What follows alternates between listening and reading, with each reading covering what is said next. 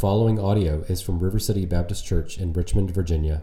For more information, visit us online at rivercityrichmond.org. Now learn this lesson from the fig tree. As soon as its twigs get tender and its leaves come out, you know that the summer is near. Even so, you see these things happening, you know that it is near, right at the door. Truly, I tell you, this generation will certainly not pass away until these things have happened. Heaven and earth will pass away, but my words will never pass away. But about that day or hour, no one knows, not even the angels in heaven, nor the Son, but only the Father. Be on guard, be alert. You do not know what, when that time will come. It is like a man going away. He leaves his house and puts his servants in charge each with their assigned task, and tells the one at the door to keep watch. Therefore, keep watch, because you do not know when the owner of the house will come back, whether it be the evening, or at midnight, or when the rooster crows, or at dawn. If he comes suddenly, do not let him find you sleeping. What I say to you, I say to everyone watch. If you have a copy of God's Word, please turn with me to Mark chapter 13. Mark chapter 13. Last week we made it through verse 27. Uh, this week uh, we intend to finish the chapter. But because this whole thing is one speech from Jesus, you can kind of think of this as one sermon in two parts. Uh, we're going to be picking up where we left off. And so if you weren't here last Sunday, I would encourage you to go back and listen to that message online because it, it really will help clarify some of the stuff we're going to be thinking about together this morning. Sure enough, this is one of the most perplexing and debated chapters in the whole Bible. Uh, we saw that le- last week. There's all kinds of confusion and disagreement about what this or that means, but the central thrust is clear. As we saw last week, Jesus predicts the future and he rules and reigns over the chaos of history. We may differ on some of the uh, lesser details, but that is the big detail that Jesus is sovereign in the heavens, and we can trust his promises, we can heed his word, and we can walk by faith uh, as we await the day when our faith turns to sight. Now, here's what I think is the main idea of uh, this sermon, part two. So, the, the end of the chapter, Mark chapter 13, verses 28 to 37. The main idea of Mark 13, 28 to 37. Jesus' words can be trusted, so get ready for his return. I think it's that, that simple. I think that's the main idea of the passage and therefore of this message. Jesus' words can be trusted, so get ready for his return.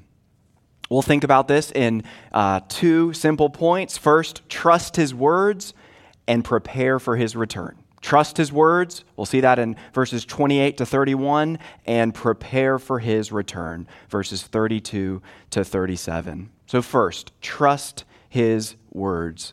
Look at verse 28. Now, learn this lesson from the fig tree.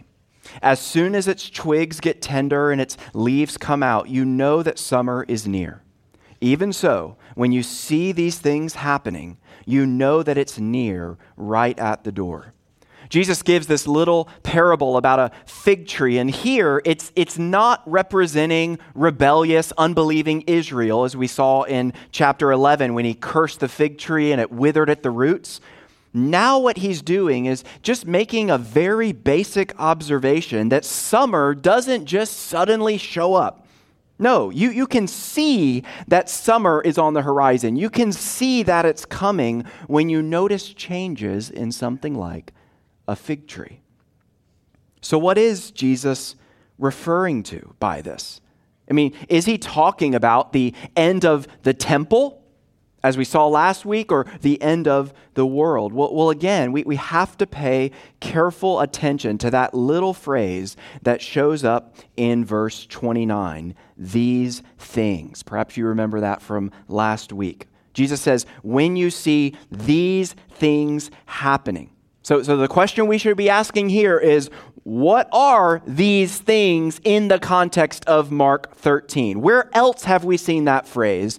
Answer only once, back in verse 4, when he predicted the temple would be leveled and reduced to rubble, and the disciples asked, When will these things happen? And so I think the most natural uh, way to understand verse 29 is that Jesus is deliberately closing the loop. He's closing the loop with a view to that future unthinkable cataclysm that happened in AD 70, which is why he then says, verse 30, Truly I tell you, this generation will certainly not pass away until all these things have happened. There's that phrase for a third and final time. These things. He's still responding to the question of verse 4. And the most natural way to understand what he says here is not that that word generation means the Jewish race or something generic like that, but that it simply means what it's meant elsewhere in Mark a normal 40 ish year generation. And sure enough, this prediction in verse 30 comes to pass. It comes to pass with staggering accuracy. The generation he was speaking to here did not pass away. Just as he said, it did not pass away before the temple came down. Now, now, this is the verse, perhaps more than any other, in a very debated chapter, that, that skeptics of the Bible just have a field day over. And you can understand because if you're taking all of this to be referring to the second coming of Christ, then, then they say, look, Jesus clearly got it wrong. He thought he even promised that he would come back within the lifetime of his disciples. Obviously, that didn't happen. And so, obviously, Jesus, bless his heart, was simply mistaken. But of course, that perspective assumes something. There, there's a premise there that, that I at least don't accept. It, it, that, that perspective assumes that verse 30 is referring to his second coming, which is just not the case if you attend carefully to his actual words. He doesn't say, This generation won't pass away until I've returned. If he said that, he'd be wrong. But he says, This generation won't pass away until all these things have happened, which, again, as we saw last week, based on verse 4, is referring to the events of AD 70. Jesus was spot on. And then comes the mic drop, verse 31. Heaven and earth will pass away, but my words will never pass away. So, beyond the rubble and the dust of the temple, even beyond history itself, will stand the Messiah, the Lord Jesus Christ. This is an astounding thing to say. Perhaps if, if you're familiar with the Bible, you're just used to reading Jesus saying things like this, but think about it. Think about what it would have been like, how it would have come across for a first century itinerant rabbi from Galilee to say something like this. In fact, it's an echo of scriptures like Isaiah chapter 40. The grass withers and the flowers fall, but the word of our God endures forever. Or Psalm 102 In the beginning, you laid the foundation of the earth, and the heavens are the work of your hands. They will perish. The heavens, the, that is, the skies, will perish, but you remain. They will all wear out like a garment. Like clothing, you will change them, and they will be discarded. But you, O God, remain the same, and your years will never end. And Jesus Christ dares to echo such statements which means the words of God are the words of Jesus, and the words of Jesus are the words of God. And as God, as the Creator, He's saying, just as my words preceded heaven and earth, just think about chap- uh, Genesis chapter 1. Just as my words preceded heaven and earth, birthed heaven and earth, so also will my words outlive them. What a clear claim to deity. Sometimes his claims to deity are really subtle. This one is not, if you have eyes to see. He is claiming to be God in the flesh. I, mean, seriously, if, if you think Jesus was just a good moral teacher, and, and let me just say this like, uh, the, if, if, if you're here and, and you are skeptical about the Bible or about Jesus, we are so happy you're here.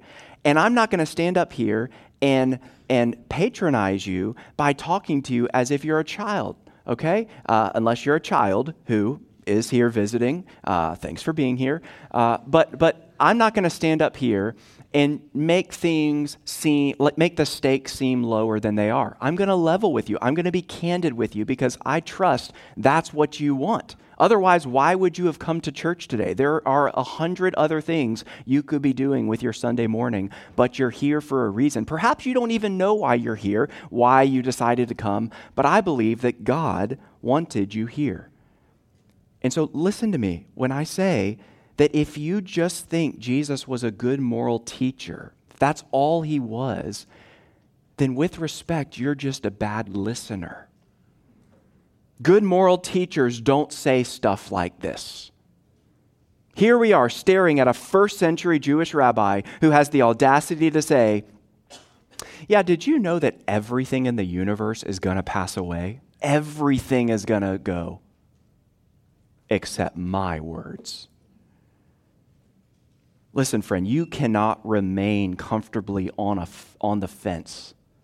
You cannot remain comfortably on the fence about a man who's, uh, about a man who says stuff like this. His claims, statements like this, are, are like a heat seeking missile to your indifference about who he actually is. I say this with respect and love. If you walk out of here this morning still categorizing Jesus as a respectable historical figure, but not the Son of God. That's disingenuous. That's not an intellectually honest position. You're not listening to what he actually claimed about himself. You want people to listen to you better than you're willing to listen to him. Because respectable people do not say things like this. You need to get off the fence. And if you're here and you think of yourself as a Christian, but you're not really turning from your sin and following Jesus, then you too, in light of a verse like this, have your head in the sand. If he's really who he claims he is and who you claim he is, then why are you bored with him? If, a stranger were to observe your life, would they deduce that you are enamored with Jesus Christ? Or that he's, like we talked about a few weeks ago, an app on your phone that's convenient if you need him, but very easy to ignore? Oh, friend, why are you living for lesser things. If you're claiming to be a Christian, if you're claiming to believe verses like Mark 13 31, then what are you doing living for lesser things? Is it possible you've been a religious person, but not yet a Christian person? You've been a religious person looking like a Christian as if it's Halloween all year round, but in reality, you're not obeying Jesus, living for Jesus. You're obeying yourself, living for yourself. Oh, friend, don't yawn at the King of glory. Repent of your boredom and submit your life to the most glorious, beautiful, satisfying person in the universe. But not only is verse 31 a staggering claim, it's also an amazing promise. An amazing promise. He's saying, no matter what happens, which is another way of saying, no matter how bleak your circumstances look, and at times they're going to look and feel incredibly bleak, nevertheless, you can cling to the sturdy, reliable, durable power of my words. No amount, he's saying, no amount of political upheaval or physical turmoil can thwart my promises and my plans. Temples will fall, empires will rise and fall, even heaven and earth will pass away, but my words, Jesus dares to say, never, ever will. Brothers and sisters, we exist as a church to trust promises like this. To trust promises of King Jesus and to proclaim them not just to one another, but also to a lost and dying world. If if you think about this weekly pattern, this drumbeat, we gather on the first day of the week to hear the words of Jesus ring out to us and then we scatter throughout the week for those same words to reverberate in and through us.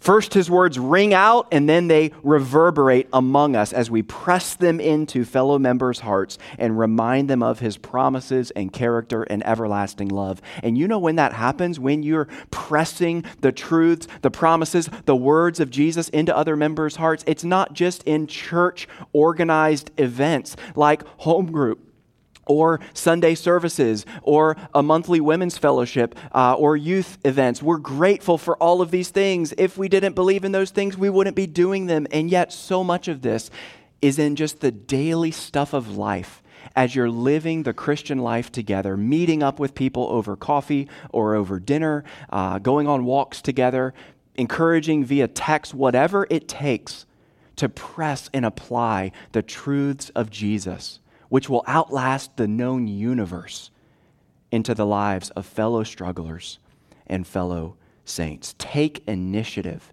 even this week, to reach out to a fellow member and to seek to do them spiritual good by applying the promises of Jesus to their circumstances and reminding them who rules and reigns sovereign over the heavens.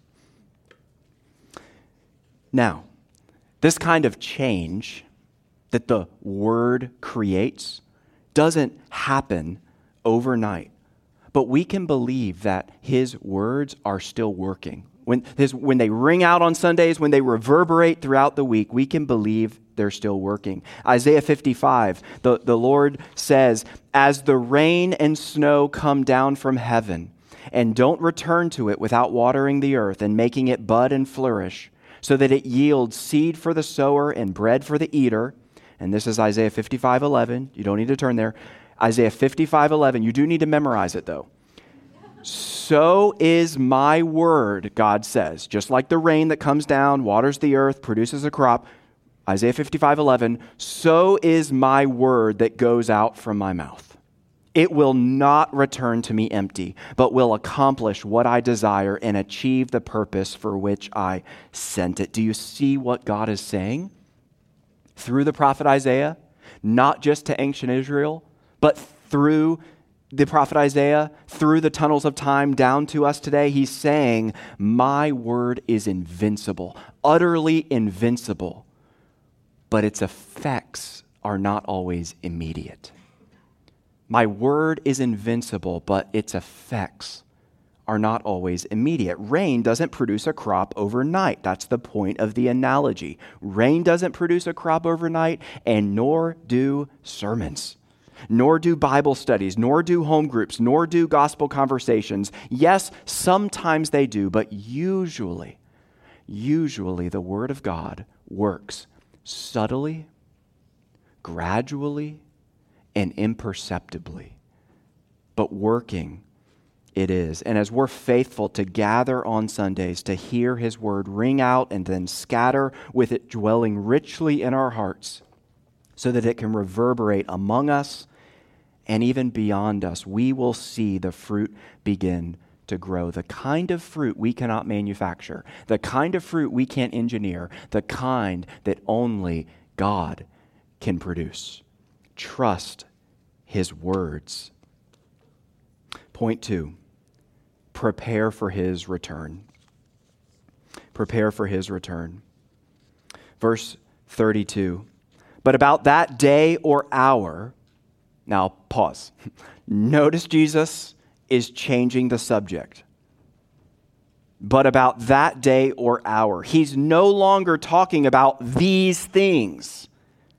the events leading up to AD 70. We saw that phrase in verse 4, and then it reappeared in verses 29 and 30 when he closed the loop.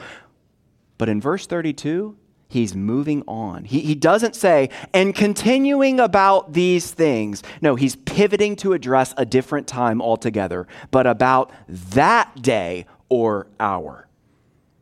And as we'll see, it's clear he's referring to his own return. Now, some of you, uh, students of the Bible, are, are feeling a bit of whiplash. So, so I want you to see the structure of this speech. It's not as random as it may feel. As we saw last week, in the first 27 verses, he talked about the first century, events that his disciples could expect in the first century, and then he briefly telescoped forward to his return. In this week, he does the same thing again. He talks about the first century, as we just saw, and then now telescopes forward to his return again. This shouldn't throw us that he's doing this.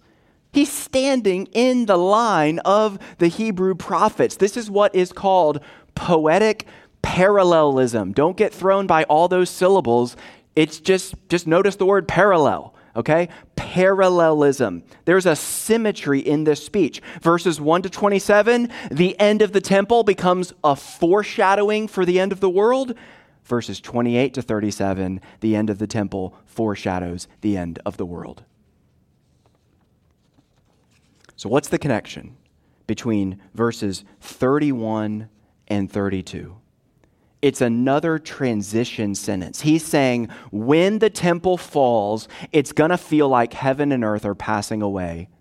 It's going to feel like the world is ending, the sky is falling, heaven and earth are passing away. So let me remind you again of the day when they really will pass away.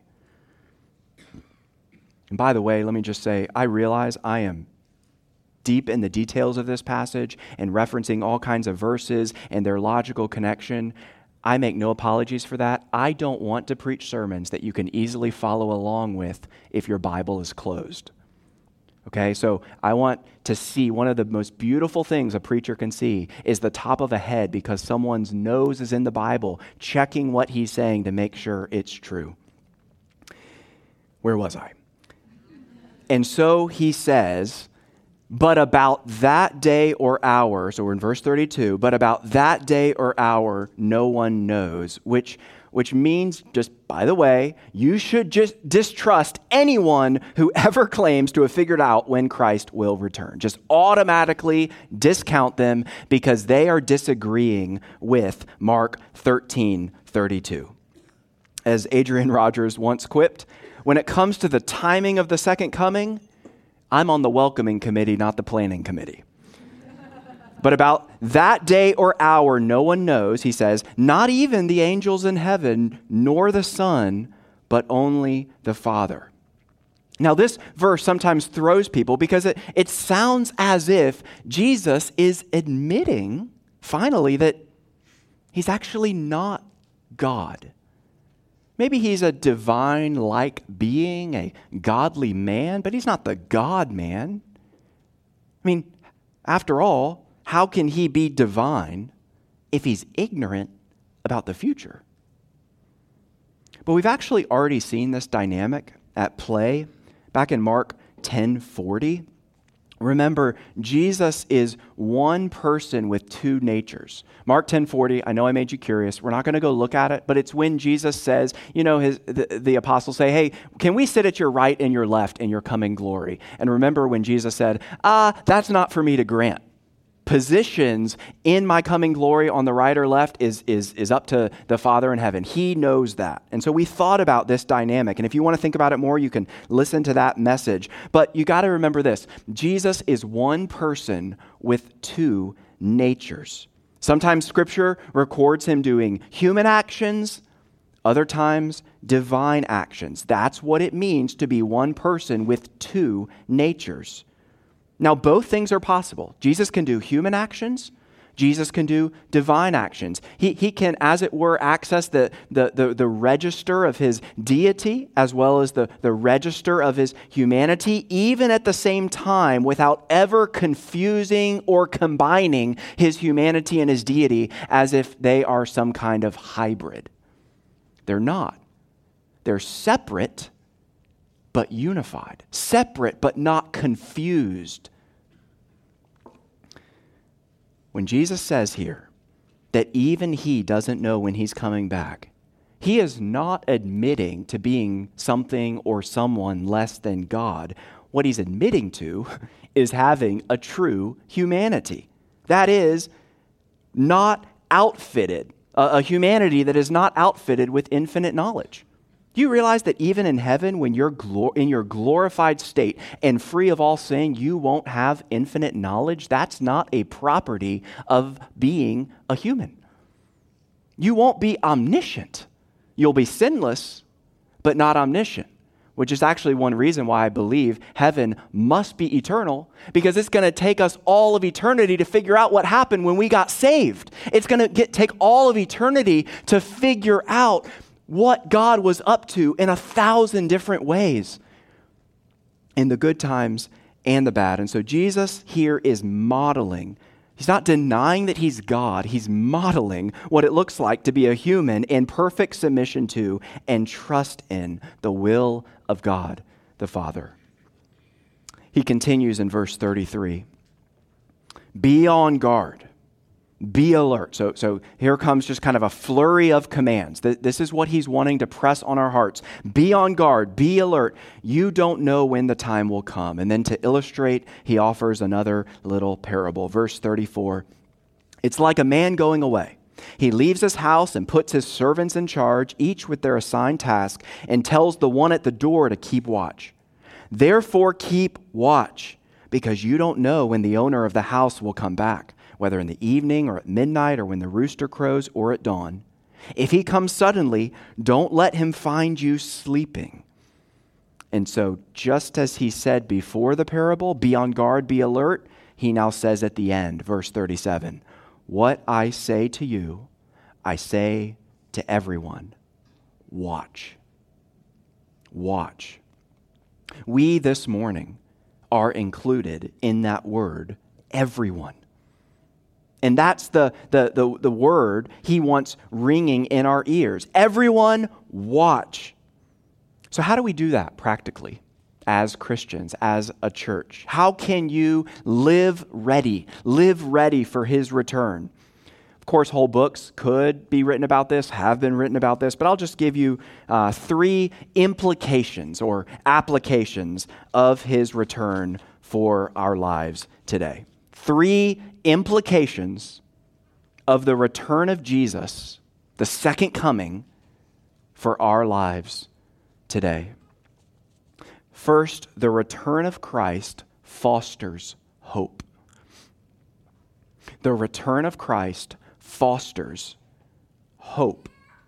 Remember, Mark's readers were not culturally ascendant.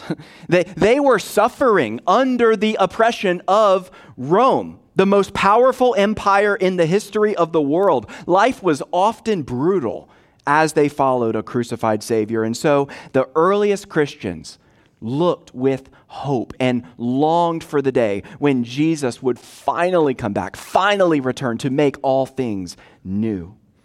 And just like them, we have the down payment of that hope in the resurrection of Christ. But it's just that for now. It's, it's a down payment. The fullness is yet to come. You know how sometimes you're outside and you, you think you may have felt a raindrop? It was just a, a little bit of mist or water, and you're like, that's what we've received now and experienced now compared to the ocean of mercy and joy that awaits us.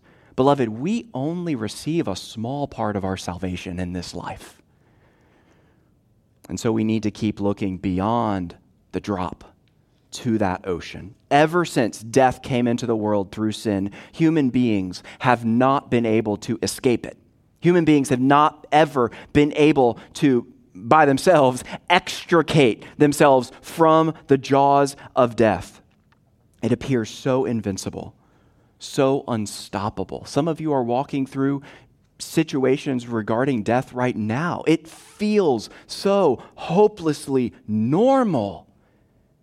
And it is normal, but it's not natural. Death is an intruder. In Genesis 3, the intruder was born, but in the resurrection of Jesus, the intruder was defanged. And at the return of Jesus, that intruder will be destroyed. So if you're struggling with life in a fallen world, and if you're not, I'd like to meet you.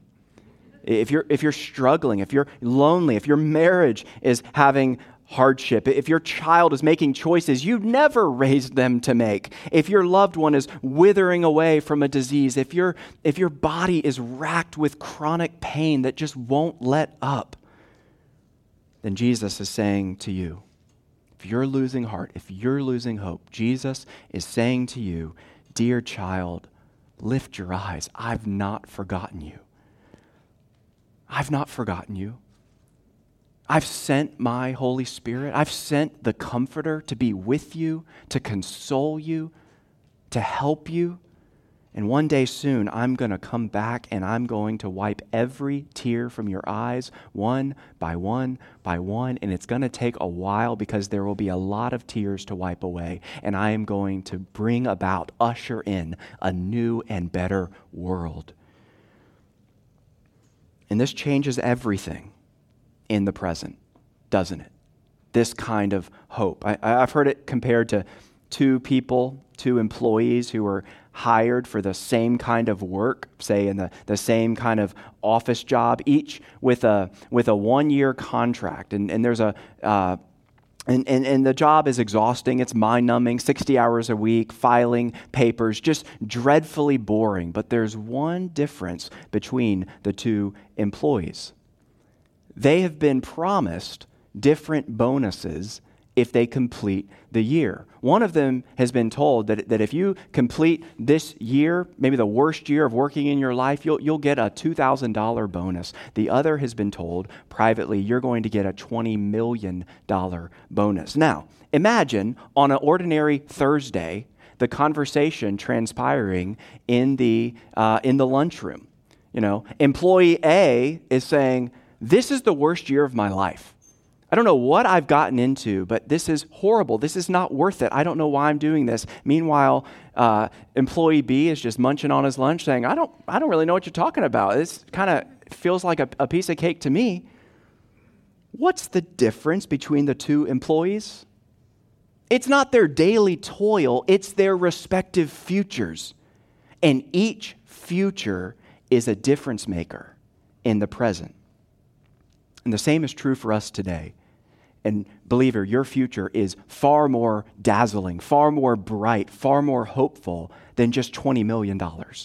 You are going to inherit the world. You are going to inherit God Himself.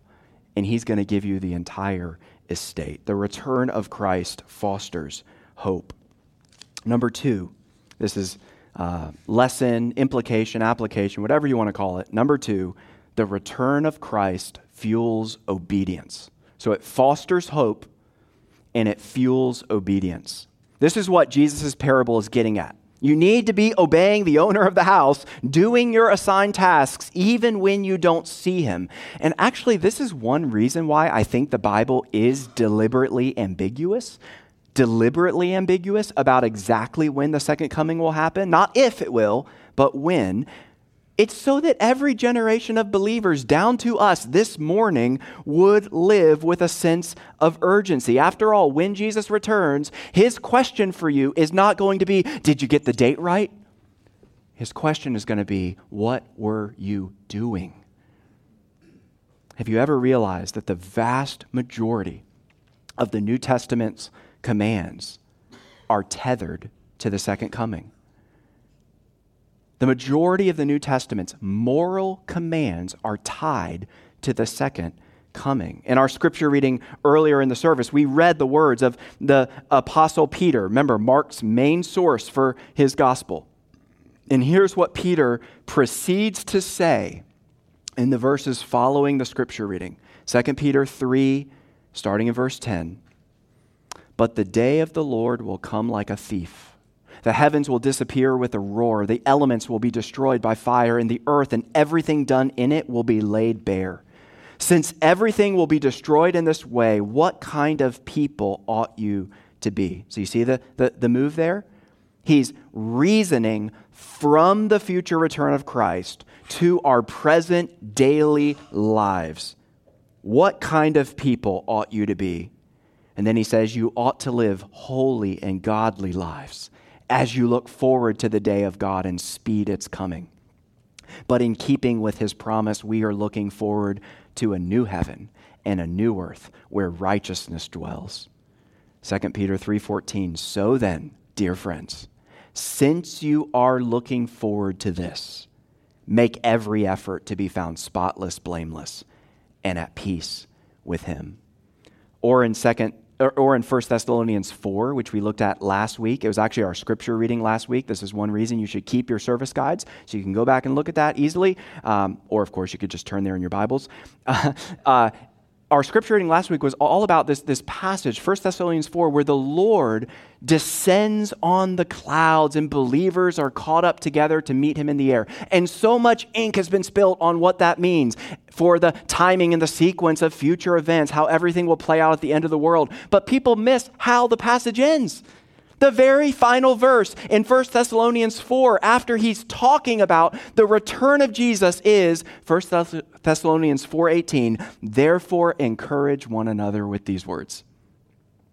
Encourage one another with these words. Eschatology is a fancy word. It means the study of the end times. And some Christians tend to give so much energy to those little details, the sequence and the timing of how everything will unfold. And sure, that matters. But for Paul, eschatology is not about satisfying your curiosity, it's about transforming your life.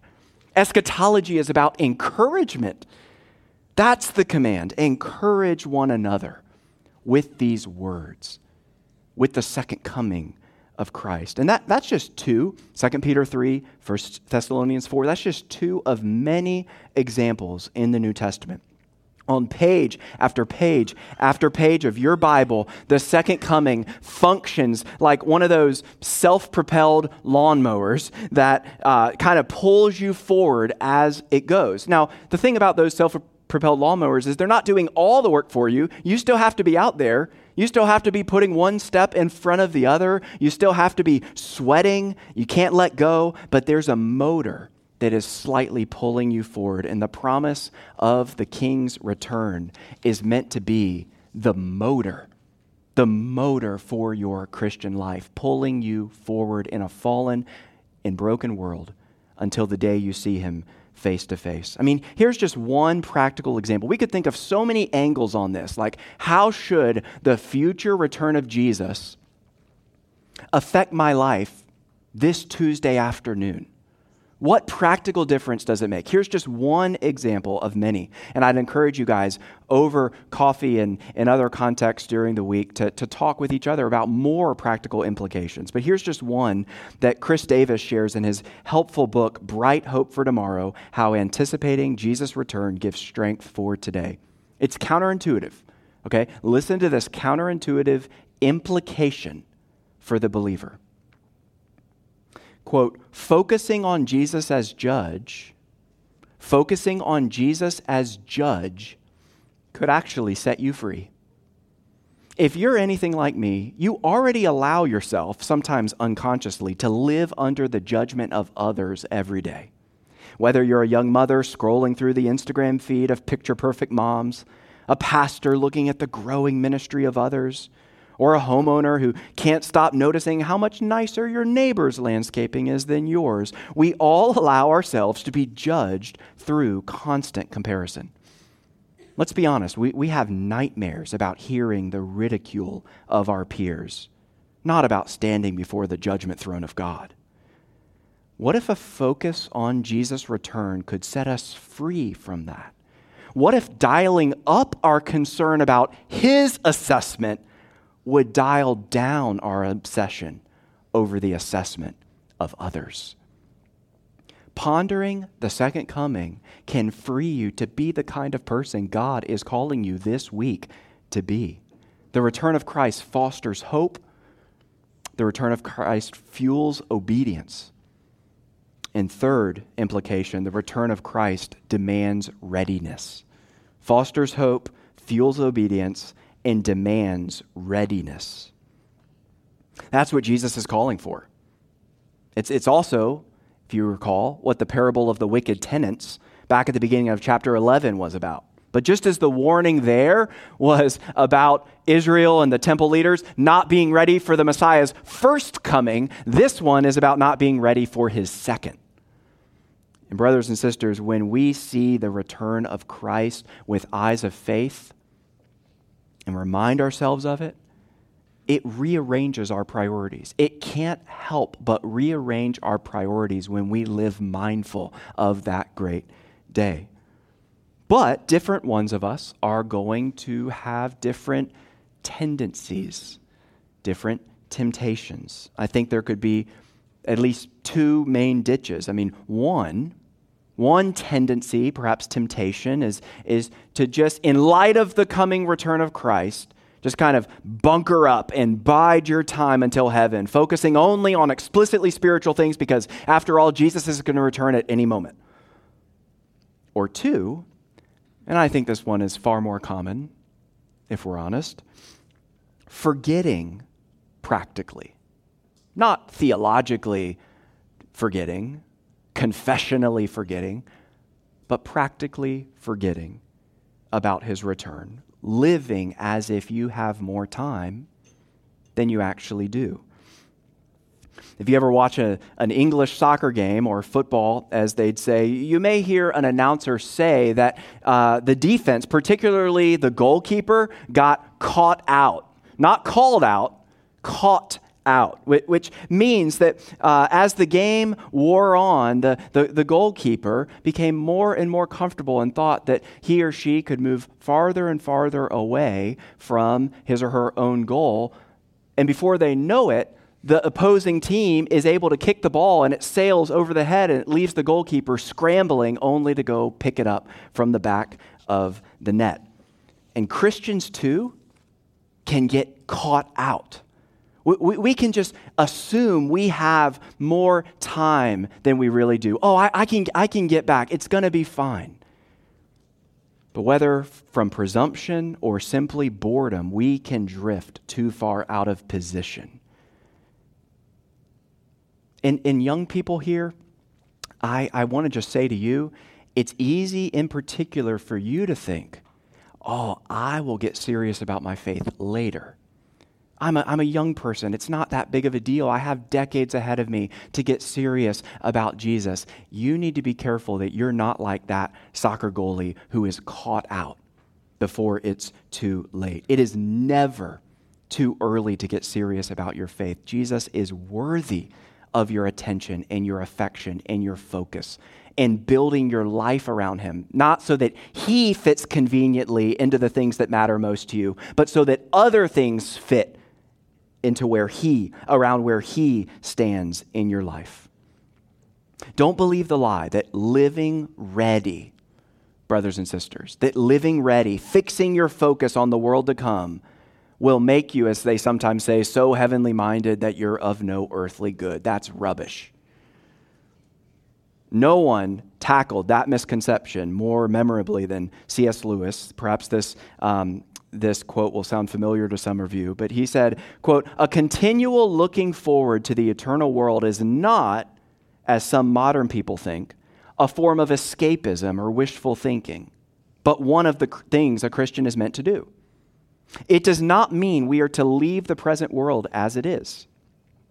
Let me pause the quote and just say that's what people mean when they say you're so heavenly minded, you're of no earthly good. You're so obsessed with the world to come that you have no interest in this world. No, you're not going to leave this world a better place. You're not invested here. You're not a good citizen. You're not a good neighbor. You're just pie in the sky, disconnected from reality. Lewis says, it does not mean we're to leave the present world as it is. If you read history, you will find that the Christians who did most for the present world were those who thought most of the next. The apostles themselves, who set on foot the conversion of the Roman Empire, the great men who built up the Middle Ages, the English evangelicals who abolished the slave trade, all left their mark on earth precisely because their minds were occupied with heaven. It is since Christians have largely ceased to think of the other world that they have become so ineffective in this. Aim at heaven, and you get earth thrown in.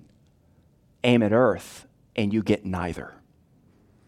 Being heavenly minded is how we become ready for our Master's return. Now, we're coming to a close with Mark chapter 13. Uh, we, have waded through a lot of difficult, debated details, but we can't miss, again, the main thrust of what Jesus is communicating in his final public speech of his ministry. And you have to understand that 2,000 years ago, Jesus didn't come to bring judgment. We saw that in how he rode into Jerusalem humbly, meekly, on a donkey. In his first coming, he didn't come to bring judgment, he came to bear it. But when he returns, he is not going to come to bear judgment. In that time, he's going to come and he will bring it. Friend, if you're not following Jesus, today is the day. Not tomorrow, next Sunday, not next Sunday. Today is the day that you need to finally repent of your boredom and your indifference toward the King of glory. Put your trust in him who came that first time and lived and died and rose in the place of sinners like you and me, and who offers mercy free for the taking, but who will one day come back in the glory cloud to judge the living and the dead. We've recited before in our service the words of the Heidelberg Catechism from 1563, that first question and answer What is your only comfort in life and in death? But here's question 52 that is lesser known from the Heidelberg Catechism What comfort is it to you that Christ will return to judge the living and the dead? If you can't answer that, then I've failed as a preacher this morning. What comfort is it to you that Christ will return to judge the living and the dead? Now, listen to the answer that believers, believers in Jesus, have been confessing for 500 years. That in all my sorrow and persecution, with uplifted head, I eagerly await the judge from heaven how is that possible? How can we eagerly await the judge? I eagerly await the judge from heaven who has already submitted himself to the judgment of God for me. Oh, friends, that is the gospel. That is our hope. And it's not just what he did when he came, it's what he will do when he comes again. Believer, your future is dazzling, dazzlingly bright unimaginably bright. So don't spend your best energy. Do not waste your life by spending your best energy just watching the headlines or watching the heavens. Watch your heart and be ready for his return. Let's pray. Oh, Father, we pray that we would watch the right things, that we would watch first and foremost our own hearts, that we would live with sober hope as we anticipate the day of your return. And Lord, we long for that day. And your word tells us to hasten, that we can pray that you would hasten that day. And so even now we pray, Lord Jesus, come quickly and make all things new. We pray this in your beautiful name. Amen.